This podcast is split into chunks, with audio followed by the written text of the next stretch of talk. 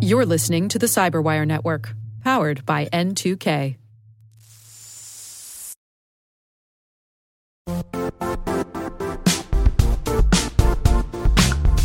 The IT world used to be simpler. You only had to secure and manage environments that you controlled. Then came new technologies and new ways to work. Now, employees, apps, and networks are everywhere. This means poor visibility, security gaps, and added risk. That's why Cloudflare created the first ever connectivity cloud.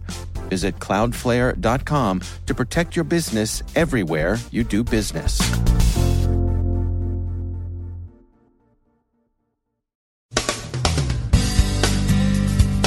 The FBI has arrested an NSA contract worker.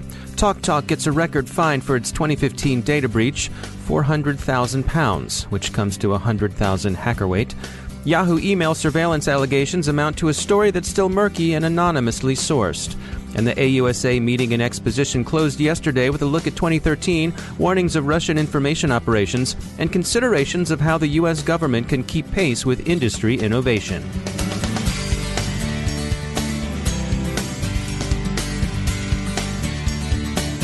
I'm Dave Bittner in Baltimore with your CyberWire summary for Thursday, October 6, 2016. Today seems to be a day of crime and punishment. The FBI has arrested an NSA contract employee and entered a criminal complaint against him for theft of government property and unauthorized removal and retention of classified documents or material. The man arrested, Harold Thomas Martin, was employed by Booz Allen Hamilton. He goes by the nickname Hal, and he's been fired. The Bureau executed a search warrant against Martin's home and vehicle where they found documents and material that was either highly classified, reports say that some was top secret SCI, that is, sensitive compartmented information, which, if the reports are borne out, would make the material very highly classified indeed, or that were marked as government property. Observers point out, amid the inevitable widespread speculation surrounding the case, that taking this kind of stuff home isn't something one does inadvertently, in, say, a fit of abstraction. They also observe that doing this sort of thing usually represents a pattern of behavior and not a one off, one time act. The complaint the FBI filed with the United States Court for the District of Maryland states that when the Bureau searched Martin's vehicle and residence in Glen Burnie, Maryland, on August 27th of this year, they found classified material in both hard copy and digital forms. The digital information was found stored, the complaint says, on a variety of removable media. At the time the complaint was filed, at least six of the documents were found to contain matter properly classified at the top secret level, and that was apparently obtained from sensitive intelligence produced in 2014. Disclosure of the documents are said to risk compromising intelligence sources, methods, and capabilities. Reports in the New York Times and elsewhere mention the possibility that among the classified material the FBI found in Martin's possession was software. There's much speculation that Martin had been working for Russia's SVR as a mole, and that he may have been connected with the shadow broker's compromise of Equation Group tools, but the story is still developing and these conclusions are premature. It's also important to note that Martin is entitled to the legal presumption of innocence, even though the complaint says he admitted knowing that he'd done something wrong. A statement from Martin's lawyers reported in the New York Times seems to foreshadow his likely defense. Quote, We have not seen any evidence, but what we know is that Hal Martin loves his family and his country. There is no evidence that he intended to betray his country. End quote. Thus, no intent. The markets regard the arrest, of course, as a black eye for Booz Allen Hamilton. The company's stock closed down 3.78% yesterday. In the UK, it's also courts, but in this case, torts. TalkTalk has received a record fine, £400,000, for what Her Majesty's government regards as negligent security practices that led to a significant breach. High Tech Bridge CEO Ilya Kolochenko believes the fine, while a record, may be relatively minor compared to other consequences of the breach for the British telecom company. He told the Cyberwire that, quote, £400,000 is a very small amount in comparison to other financial losses for TalkTalk caused by the breach, end quote. He noted that one of the most expensive aspects of the incident may be a dramatic cost increase in new customer acquisition. Companies find the reputational damage of a major breach makes it more expensive to attract and hold new customers. The story of Yahoo's alleged complicity with government surveillance now seems more complex than earlier reports would have suggested. After initially responding to inquiries concerning the allegation with bland assertions of being law abiding, Yahoo has denied giving up customer emails in bulk to the U.S. government. It's unclear exactly what Yahoo did beyond compliance with court orders, and many note that Reuters' sources' anonymity isn't helping. The story continues to develop, and observers are calling for more details before they're willing to move to judgment. Bitcoin and the blockchain technology that it's built on are a hot topic in cybersecurity. Peter Mueller is an analyst at Novetta, and they're teaming up with Chainalysis to host a special event at the Jailbreak Brewery in Laurel, Maryland, coming up on October 17th. The Cyberwire is a media sponsor for the event, and we spoke with Peter Mueller to get a preview of his presentation people are hearing the buzz. They're hearing blockchain and what does that mean? And they certainly have heard Bitcoin. And uh, even more certain is I don't think they realize the link between Bitcoin and blockchain. And, and that link is that, you know, blockchain is, as I believe, uh, a, a, revolution, a whole new paradigm shift in uh, in the way we we move data and store data, and the way we think about IT and and and, and coding in general. But we will make people know that around here locally, uh, there's definitely a market for it, and there are larger companies that are interested in tackling that. And uh, it's not just about building stuff, but it's about educating the, the locals about what's happening in tech. And blockchain is definitely something that is happening in tech. So, what are some of the areas where, where blockchain is happening? Well, obviously in finance. I mean, Bitcoin, uh, as people will see in my in my presentation, Bitcoin is probably the most famous uh, example of blockchain or infamous, depending on who you're talking to. uh, but blockchain has a lot of other implications, like, for instance, in voting, uh, in healthcare. Uh, perhaps in logistics, assets tracking. Blockchain isn't just a matter of coding something to say you got a blockchain. Blockchain is a way of thinking. Uh, blockchain can be applied to so many different uh, areas in our in our world, and especially now with smart contracts. You know, we're talking about blockchain 2.0, distributed autonomous uh, companies and organizations. These are whole new ways of, of dealing with things It takes some of the human bias out of our everyday decisions and puts them into code, specifically talking about Ethereum here. Um, these decisions are made in code, and that, that has huge implications for, for intellectual property and, and, and contracts between people. Like, for instance, uh, escrow. All this can be done in code, and then that, that saves costs, it saves time. Uh, it doesn't require trust. That's the, one of the big things of blockchain. It's trustless. Uh, there's there's so many places blockchain can be used, and I think the human imagination is really all that blocks it from, no pun intended, blocks it from going into certain areas. If you can think it and apply blockchain, you can probably do it. So, who who are the people who should come to see this presentation? Who are you targeting? So I am targeting everyone from the what is Bitcoin, have never seen Bitcoin before, all the way up to the Gavin Andresen types. I would like to have the super pros there to, to sharpshoot it.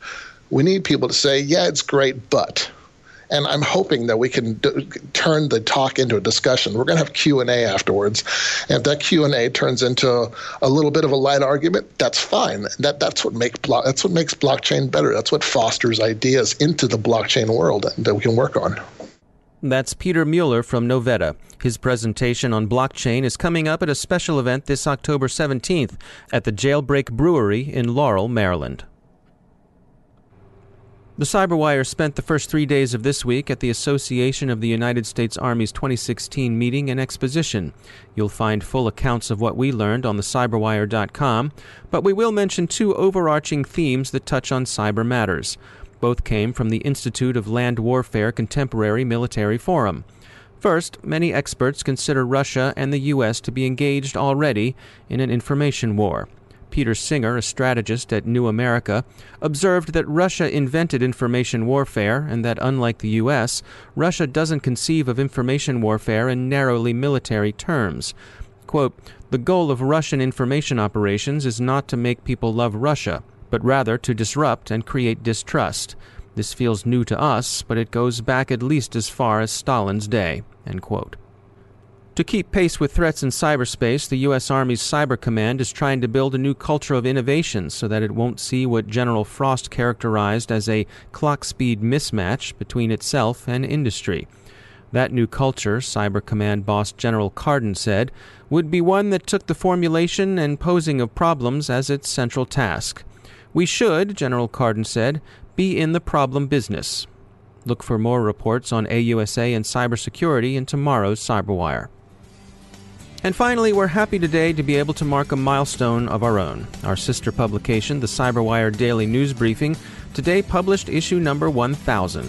On behalf of all of us at the Cyberwire, thanks for subscribing and thanks for reading. We're looking forward to our next thousand issues.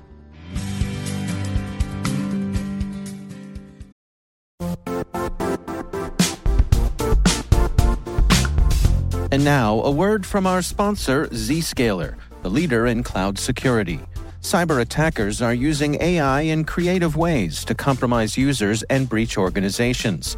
In a security landscape where you must fight AI with AI, the best AI protection comes from having the best data. Zscaler has extended its zero trust architecture with powerful AI engines that are trained and tuned by 500 trillion daily signals. Learn more about Zscaler Zero Trust Plus AI to prevent ransomware and AI attacks. Experience your world secured. Visit zscaler.com slash zero trust AI.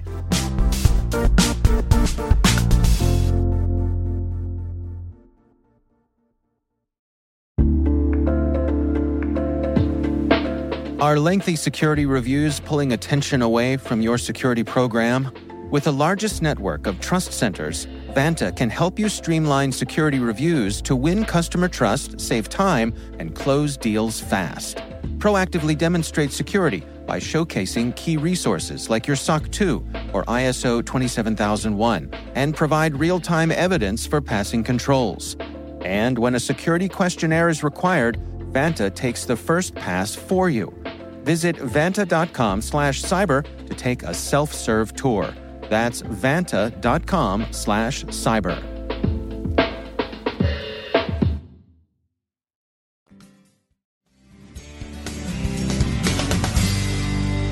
And I'm joined once again by Joe Carrigan. He's from the Johns Hopkins University Information Security Institute. Joe, you know, I, old guys like me, I, I find that my tendency when it comes to storing my data is that I want to have everything local. I want to have everything on my PC. Right. Uh, you like ownership of it. I like ownership of it. My music, my documents, my pictures. Right. Um, but I'm starting to give in to the allure of the cloud. Right. I'm, I'm very much the same way as you. My computer at home, I've talked about before, has actually a, a little RAID array in it, just a RAID 1, which means that the uh, it's got two one terabyte hard drives that ho- house all my data, mm-hmm. and the data is duplicated ac- across those two drives.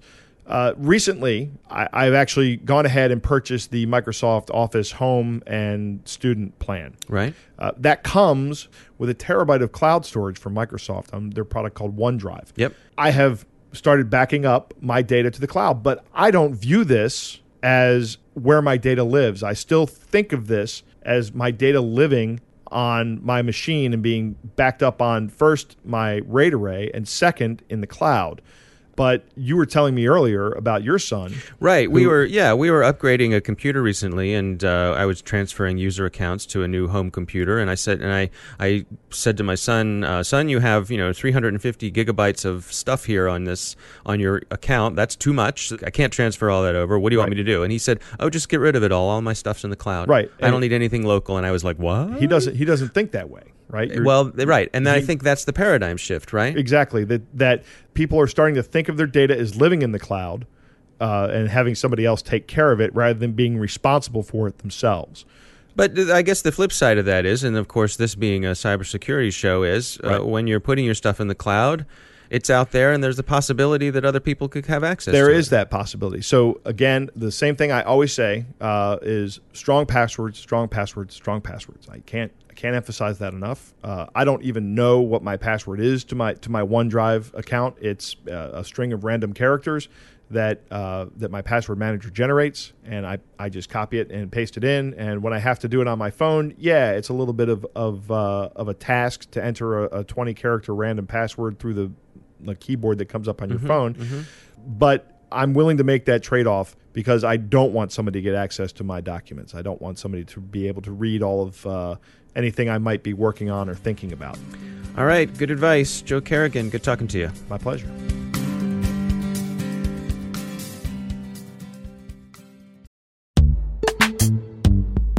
Struggling to secure on prem apps with modern identity? Don't worry, you're not alone. Join industry leaders from Fortune 500 organizations to secure your apps on any cloud with any IDP, regardless of your environment's complexity. Meet Strata's identity orchestration platform, Maverics. Say goodbye to the headaches of app refactoring and legacy tech debt. With identity orchestration, you can modernize legacy apps to use MFA or passwordless authentication in a few weeks, migrate from one IDP to another, and so much more without changing the app. No matter your IAM use case, Strata extends the value of your current identity investments. And the best part? You can try it for free today. Visit strata.io slash cyberwire to share your biggest identity challenge, and they'll hook you up with a complimentary pair of AirPods Pro. Don't miss out. Visit strata.io slash cyberwire. That's strata.io slash cyberwire.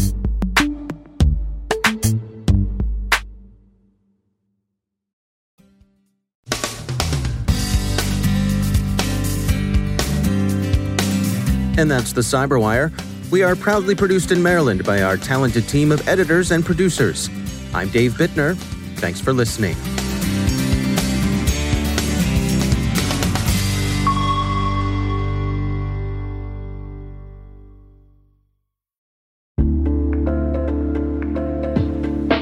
Hey, all, Rick here. At N2K Cyberwire, we're dedicated to continuously improving the quality of the news and commentary on our network. That's why we're inviting you to participate in our 2024 audience survey. It only takes a few minutes, and your feedback is invaluable. Plus, you'll have the chance to win a $100 Amazon gift card as a thank you for your time. Head on over to cyberwire.com slash survey. That's cyberwire.com slash survey to share your feedback now.